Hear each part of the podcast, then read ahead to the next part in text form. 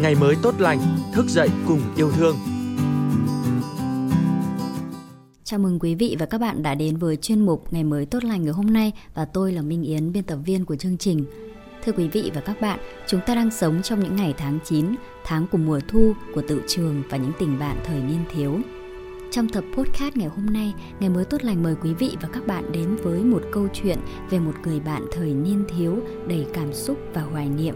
Đó là câu chuyện Nhớ bờ vai chai sạn của thế của tác giả Nguyên Khôi. Mời quý vị và các bạn cùng lắng nghe. Tối qua tôi lại mơ thấy thế, đứa bạn thân thiết ở cùng làng, học cùng lớp và cùng lớn lên bên dòng sông Lam với tôi. Lạ vậy, Tôi và bạn ở cùng làng, ở hai xóm khác nhau. Tôi ở xóm quan, thế ở xóm chợ. Nhà hai đứa chỉ cách nhau có vài trăm bước chân nên chúng tôi gặp nhau thường xuyên. Cứ rảnh việc nhà, tôi lại chạy qua chơi với nó, hoặc không nó cũng tạt đến nhà tôi. Chúng tôi chơi với nhau từ bé, cùng với Tuấn, Sáng, Thúy, Hào, Lâm. Trong nhóm, có lẽ tôi chơi nhiều nhất với Thế. Nó và tôi có nhiều điểm tương đồng Cha mẹ Thế và cha mẹ tôi cùng là viên chức nhà nước. Hồi đó đất nước mới bỏ cơ chế bao cấp, những viên chức như cha mẹ Thế và cha mẹ tôi rất khó khăn. Lương không đủ sống nên cả hai nhà phải làm đủ nghề để kiếm sống. Thế là con thứ trong gia đình, nó thương cha mẹ và đỡ đần gia đình được nhiều việc lắm. Làm được việc gì để kiếm thêm thu nhập phụ cho gia đình là nó làm, từ vớt củi ngoài sông đến bán kem, đội cát thuê, bốc vác, nó làm tuốt việc nào cũng thành thạo cả xóm cả làng ai cũng thương thế tôi hay theo thế đi kiếm củi ở sông lam. Hồi đó sông lam đoạn chảy qua làng tôi rất sôi động. Mỗi ngày có hàng chục, có khi hàng trăm bè gỗ, nứa, luồng từ mạn ngược rẽ sóng đổ về rồi lưu trú ở bến. Cảnh mua bán trao đổi, rồi tiếng gỗ nứa va vào nhau, nhiều khi náo động cả một khúc sông. Thế nên ở quê tôi mới có câu ca xa nam trên chợ dưới bè, bánh đúc ba dãy thịt bò mê thiên cứ tan buổi học, chỉ kịp vứt cặp vào bàn, thế đã lao vội ra bến sông để bốc vác và dỡ những mảng bè đầy gỗ lim táu vàng tâm, nứa luồng lên bờ. Để đưa những khúc gỗ to hoặc cả bó nứa lớn, thế phải hì hục lặn dưới nước rồi kê gỗ nứa vào vai để khuân vác. Vất vả và nặng nhọc lắm. Nó có bốn mươi mấy ký chứ mấy những lần như thế, tôi lại thấy thế y chang con kiến nhỏ mang cả khối hàng to gấp đôi mình lặc lẻ di chuyển. Vác nhiều gỗ nứa như thế nên cái vai của thế không biết bao lần thay da non rồi chai sạn lúc nào cũng chẳng biết. Thỉnh thoảng đùa nghịch tôi vẫn sờ vào vai và trêu nó. Còn mấy cái áo thế mặc cái nào cũng rách bươm ở vai. Mùa hè ngâm mình dưới nước để dỡ bè rồi phơi mình giữa nắng nên da thế đen như cột nhà cháy. Mùa đông đỡ hơn, nhưng mỗi lần dầm mình trong làn nước lạnh giá để dỡ bè cũng cực nhọc vô cùng. Bốc dỡ mỗi mảng bè như vậy, thế được trả công vài chục đồng bạc lẻ, cộng thêm được lấy thêm củi mà chủ bè trả cho. Bao nhiêu tiền nó đều đưa cho cha mẹ đong gạo, mua thức ăn hết. Ngoài có đồng ra đồng vào, nhà thế còn chất đầy củi gỗ, thoải mái sử dụng. Lên lớp 9 rồi lớp 10, mỗi lần lớp tổ chức cắm trại phải dùng gỗ nứa hay làm tường rào trồng cây, thế một tay cung cấp hết tất cả các vật liệu. Tôi cũng bắt trước thế, đi dỡ bè rồi mang củi về nhà.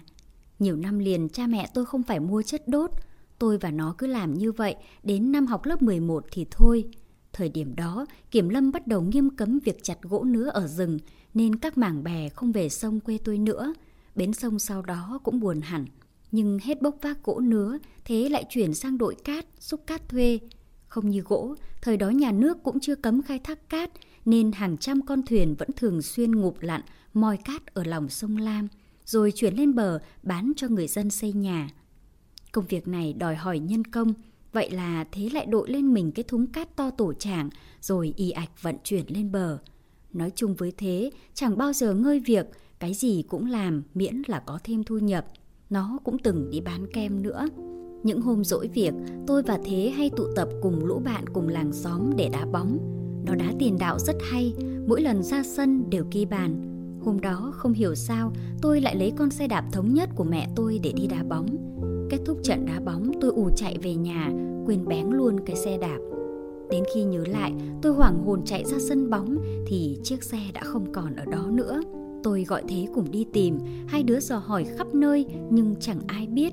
Chiếc xe là tài sản lớn nhất của gia đình tôi hồi đó nên tôi tiếc ngẩn tiếc ngơ. Rồi trong suy nghĩ của một đứa trẻ sợ bị cha mẹ đánh đòn, tôi trốn về nhà thế ngủ. Sáng mai khi mặt trời chưa ló dạng, thế rủ tôi cùng nó đi bán kem với hy vọng kiếm được một chút ít bù đắp cho gia đình.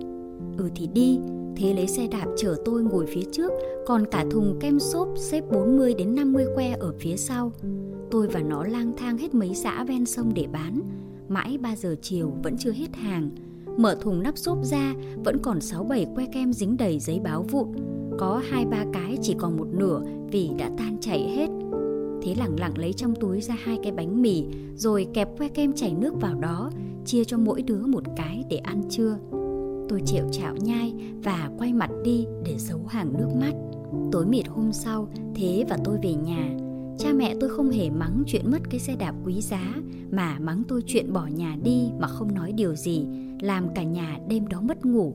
Tôi và nó chỉ biết lý nhí xin lỗi. Trong đám bạn của tôi, tôi thấy Thế là đàn ông nhất. Nó hay để mái tóc húi cua, khuôn mặt trông ngầu ngầu, luôn là chỗ dựa của bạn bè. Có lần chúng tôi đi học cùng nhau, có ông anh lớp trên đầu bò đầu biếu chạy ra gây sự rồi đánh đứa bạn trong xóm. Thế chẳng nói chẳng rằng xông vào chống trả, mấy đứa kia thấy vậy cũng xông lên. Ông anh kia bị cả lũ chúng tôi tấn công rơi xuống cả mương nước, sợ sệt xin giảng hòa. Từ đó về sau không ai còn dám bắt nạt chúng tôi nữa. Nhiều chuyện về thế lắm mà tôi không sao kể hết. Cuốn tiểu thuyết Quân khu Nam Đồng làm mưa làm gió của tác giả Bình Ca ngân vang những nốt thăng trầm về tuổi thơ và tuổi trẻ, về tình bạn và tình yêu. Câu chuyện của Thế và lũ bạn ở quê tôi cũng chẳng khác gì đâu.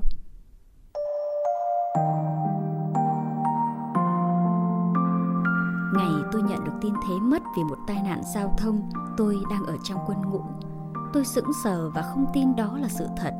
Tôi xin phép thủ trưởng đêm đó không sinh hoạt đại đội, rồi chạy dạt ra một góc sân tối của đơn vị mà khóc tôi chắp tay về phía quê hương bái biệt thế. Chưa bao giờ tôi thương nó như lúc này.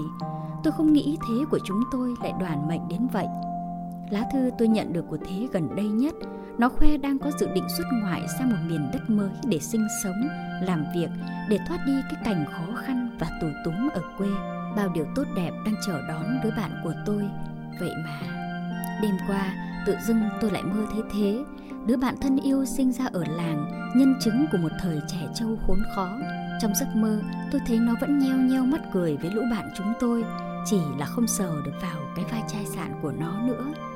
Gần 30 năm đã không gặp mày rồi, thế ơi.